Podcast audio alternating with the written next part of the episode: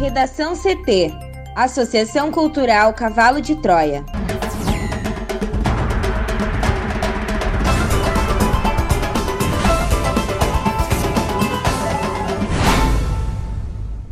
Agora, no Redação CT.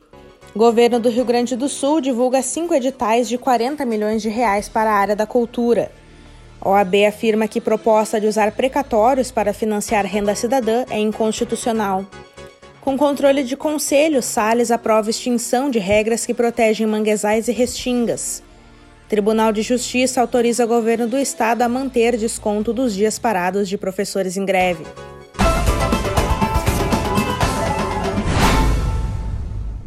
Eu sou a jornalista Amanda Hammermiller, este é o Redação CT da Associação Cultural Cavalo de Troia. Céu ensolarado em Porto Alegre, a temperatura é de 22 graus. Boa tarde. Mesmo com tempo firme e predomínio de sol, áreas de instabilidade associadas à umidade presente na atmosfera devem provocar chuva no decorrer do dia na fronteira oeste, na região metropolitana, no litoral norte na Serra e nas regiões norte e central do Rio Grande do Sul. Em Porto Alegre, a máxima do dia é a temperatura atual, de 22 graus. A previsão do tempo completa daqui a pouco.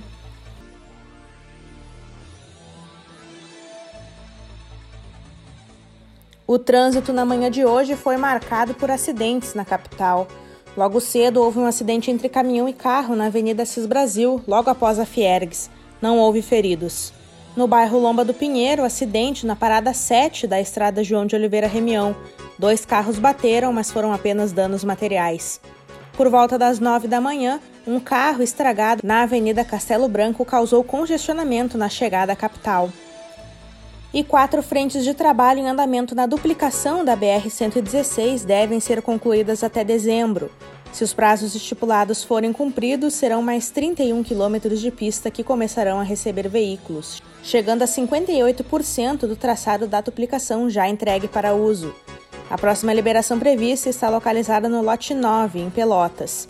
Em outubro, será entregue mais um quilômetro de pista nova e o viaduto sobre o Arroio do Padre. Justiça declara nula a sessão que abriu o processo de impeachment de Marquesan. Mais informações com a repórter Juliana Preto. A sessão da Câmara de Vereadores de Porto Alegre, que abriu o processo de impeachment do prefeito Nelson Marquesan Júnior, foi declarada nula pela Justiça nesta segunda-feira. O juiz Cristiano Vilhalba Flores, da terceira vara da Fazenda Pública da capital, aceitou o recurso da defesa de que a admissibilidade da denúncia não deveria ter sido aceita enquanto projetos do regime de urgência trancavam a pauta. O magistrado também anulou a comissão processante, realizada em 28 de agosto, em que foi aprovado o parecer pela continuidade do processo. De acordo com a sentença, houve infração às garantias da ampla defesa e do contraditório. O juiz também permitiu que Marquesan convoque 20 testemunhas para sua defesa. Ele foi denunciado por crime de responsabilidade e infração político-administrativa pelo uso de 3,1 milhões de reais do Fundo Municipal de Saúde para pagar publicidade. O presidente da comissão processante, o vereador Hamilton Sosmeyer, disse que estão sendo analisados os possíveis procedimentos contra a decisão. O governo do Rio Grande do Sul divulga cinco editais de 40 milhões de reais para a área da cultura. O governo do Rio Grande do Sul apresentou nesta segunda-feira cinco editais que somam 39,7 milhões de reais para ações emergenciais na área cultural. Os recursos fazem parte do montante repassado pelo governo federal através da Lei de Emergência Cultural Aldir Blanc. Dentro do montante de 154,7 milhões de reais recebidos pelo Rio Grande do Sul, há ainda 30 milhões direcionados à renda emergencial aos trabalhadores da cultura e 85 milhões que serão administrados diretamente pelos municípios gaúchos para aplicação na manutenção de espaços culturais e em editais. Previstos para serem publicados no dia 1 de outubro, os editais foram divididos em Prêmio Trajetórias, Criação e Formação, Fomento à Cultura, Aquisição de Bens e Materiais, e ações culturais das comunidades. As inscrições estarão abertas até 16 de outubro pela plataforma do Sistema Procultura no site da Secretaria da Cultura do Estado. A Lei Aldir Blanc, aprovada em junho desse ano para socorrer o setor da cultura, ganhou o nome do compositor carioca que morreu pelo coronavírus em maio deste ano. Segundo o governo estadual, o site da secretaria recebeu 2.280 cadastros de trabalhadores da cultura no último mês. E a expectativa é fazer o pagamento em uma única parcela de 3 mil reais ainda durante o mês de outubro. Mais informações sobre os editais podem ser encontradas também no site da SEDAC. Para o Redação CT, Juliana Preto. OAB afirma que proposta de usar precatórios para financiar renda cidadã é inconstitucional. Juliana. A Ordem dos Advogados do Brasil classificou como inconstitucional e calote da dívida pública jurídica a proposta do governo federal de financiar o Renda Cidadã com recursos destinados ao pagamento de dívidas da União, os chamados precatórios. A medida foi anunciada nesta segunda-feira pela equipe econômica do presidente Jair Bolsonaro para bancar o programa que pretende substituir o Bolsa Família. Em nota assinada pelo presidente da entidade, Felipe Santa Cruz, a OAB afirma que a proposta já nasceria inconstitucional e traz enorme insegurança jurídica, visto que o Supremo Tribunal Federal considerou inconstitucional a ampliação de prazo para entes que estavam inadimplentes. A OAB diz ainda que a proposta é injusta socialmente, visto que os credores da União são pessoas físicas e jurídicas que esperam há anos o encerramento de uma discussão judicial para fazer jus ao pagamento dessas dívidas. A proposta anunciada por Bolsonaro prevê que o Renda Cidadã seria financiado com recursos destinados ao pagamento de precatórios e ao Fundo de Manutenção e Desenvolvimento da Educação Básica, o principal mecanismo de financiamento da educação. A medida, no entanto, não foi bem vista no Congresso, que apontou uma espécie de calote por parte do governo. Os precatórios são dívidas da União com pessoas físicas e jurídicas após sentença transitada em julgado, ou seja, que não cabe mais recursos. Na prática, a proposta do governo é destinar um valor menor para quitar as dívidas com empresas e cidadãos, tornando a espera pelo pagamento ainda mais longa. O economista Alexandre Manuel, que fez parte do governo Michel Temer e continuou até março deste ano na equipe do ministro Paulo Guedes como secretário de Avaliação, Planejamento, Energia e Loteria do Ministério da Economia, afirmou que a medida poderia levar o governo a reproduzir as pedaladas fiscais. O projeto também recebeu críticas do ministro do Tribunal de Contas da União, Bruno Dantas. Segundo ele, usar o dinheiro reservado para o pagamento dos precatórios para financiar o programa parece truque para esconder fuga do teto de gastos.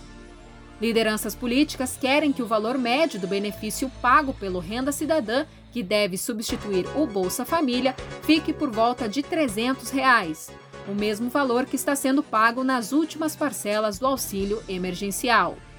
Hoje, o valor médio do benefício do Bolsa Família é em torno de 193 reais. Quatro resoluções que tratavam de preservação ambiental foram derrubadas nesta segunda-feira durante reunião do Conselho Nacional do Meio Ambiente, o CONAMA. Duas delas restringiam o desmatamento e a ocupação em áreas de preservação ambiental de vegetação nativa, como restingas e manguezais. As regras valiam desde março de 2002. O CONAMA também liberou queima de lixo tóxico em fornos usados para a produção de cimento, além de derrubar uma outra resolução que determinava critérios de eficiência de consumo de água e energia para que projetos de irrigação fossem aprovados. Em maio de 2019, o governo diminuiu o número de entidades da sociedade civil no CONAMA.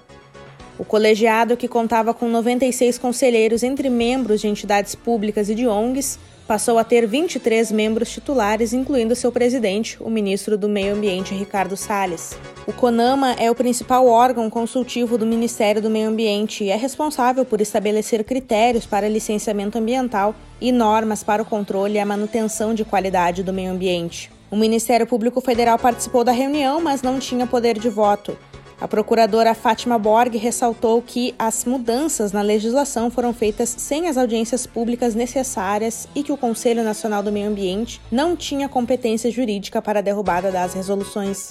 Em relação à queima de lixo tóxico, o argumento usado na reunião para defender a derrubada da resolução foi de que a queima dessas substâncias vai diminuir a quantidade de resíduos sólidos. Regras definidas em 1999 proibiam a queima de lixo tóxico em fornos usados para a produção de cimento. A Organização Mundial da Saúde recomenda que a queima de lixo tóxico seja feita em ambientes controlados, já que podem causar danos à saúde da população. Sobre as regras para irrigação, na reunião desta segunda, a Confederação Nacional de Agricultura argumentou que ela não é um estabelecimento ou atividade, mas apenas uma tecnologia utilizada pela agricultura para o fornecimento de água para as plantas em quantidade suficiente e no momento certo. O Greenpeace informou em nota que as decisões do CONAMA nesta segunda são reflexo das mudanças no Conselho promovidas pelo ministro Ricardo Salles, que restringiram a participação da sociedade civil e elevaram o poder do governo. Já a Associação Nacional dos Servidores da Carreira de Especialista em Meio Ambiente informou também em nota que vai pressionar o Judiciário e o Congresso para derrubar as decisões desta segunda do CONAMA que a entidade chama de absurdas. A Diretoria-Geral da Organização Mundial da Saúde anunciou nesta segunda-feira uma parceria com a Fundação Bill e Melinda Gates, que prevê a distribuição de 120 milhões de testes de diagnóstico rápido de coronavírus para países de renda média e baixa. Durante entrevista coletiva, foi dito que desde o início da pandemia, a OMS enfatizou a importância vital da testagem como parte de uma estratégia abrangente para controlar a transmissão da Covid-19. Segundo a OMS, os testes trarão resultados confiáveis de 15 a 30 minutos e exigirão equipamentos menos sofisticados que os exames tradicionais. Eles custam um máximo de 5 dólares por unidade, o que já é bem abaixo dos testes PCRs. Na reunião, ainda foi dito que até agora o programa de aceleração do desenvolvimento de uma vacina para a doença arrecadou mais de 35 milhões de dólares mas que isso representa um valor pequeno para os países no contexto dos trilhões de dólares que estão gastando em estímulos para manter as economias em funcionamento. No Redação CT, agora a previsão do tempo com Juliana Preto. Amanhã de terça-feira começou com tempo firme no Rio Grande do Sul. Algumas regiões registraram queda na temperatura nessa madrugada. A mínima ocorreu em Vacaria, na Serra, que marcou 6 graus por volta das 3 horas da manhã. Mas também fez frio em Cambará do Sul, nos campos de cima da serra, onde o termômetro marcou 6,2 graus, também em São José dos Ausentes, que marcou 6,3, e em Quaraí, com 6,6 graus. De acordo com a SOMAR Meteorologia, o sol deve predominar nessa terça. Na parte da tarde, por causa dos ventos voltando a soprar do quadrante norte, o termômetro deve subir no norte e noroeste gaúcho. Em Porto Alegre, que registrou a mínima de 12 graus na madrugada, a máxima deve ser de 25. Em algumas áreas do centro do estado, na região metropolitana, na fronteira oeste e no litoral, há condições para chuva, mas as pancadas devem ser isoladas. No sul e noroeste do estado, a chuva não deve chegar hoje. Na quarta, no entanto, o tempo deve virar e todo o Rio Grande do Sul terá um dia com chuva. Obrigada, Juliana. Vamos para o bloco de educação. Em julgamento realizado ontem, o Pleno do Tribunal de Justiça decidiu que o governo do estado pode manter o desconto dos dias parados dos professores que fizeram greve entre o fim do ano passado e o início deste ano. Na ocasião, o magistério protestou contra as reformas administrativa e previdenciária aprovadas em janeiro. Por 22 votos a 2, os desembargadores negaram o pedido do CEPER Sindicato, que representa a categoria e havia impetrado o mandado de segurança contra o corte de ponto promovido pelo Piratini. O CEPERS anunciou que pretende recorrer da decisão. Em nota, a entidade declarou que recebeu o resultado do julgamento com indignação e classificou o corte de ponto como um roubo. No julgamento, prevaleceu a tese da Procuradoria-Geral do Estado, que defendeu a possibilidade do desconto dos dias parados. A sustentação oral em defesa do corte de ponto foi feita pelo procurador-geral adjunto, Victor Herzer da Silva. Quando decidiu bancar o corte do ponto, o governador Eduardo Leite justificou que a greve significa suspensão do contrato de trabalho, o que não garantiria a remuneração. Segundo ele, o objetivo da medida seria desestimular a prática grevista. Na nota do CEPERS, o sindicato indica que lutar é pedagógico e que ela continua em busca de justiça para a educação. Redação CT. Apresentação Amanda Hammermiller. Colaboração Juliana Preto. Uma produção da Associação Cultural Cavalo de Troia com o apoio da Fundação Lauro Campos e Marielle Franco. Próxima edição amanhã, a uma hora. Boa tarde.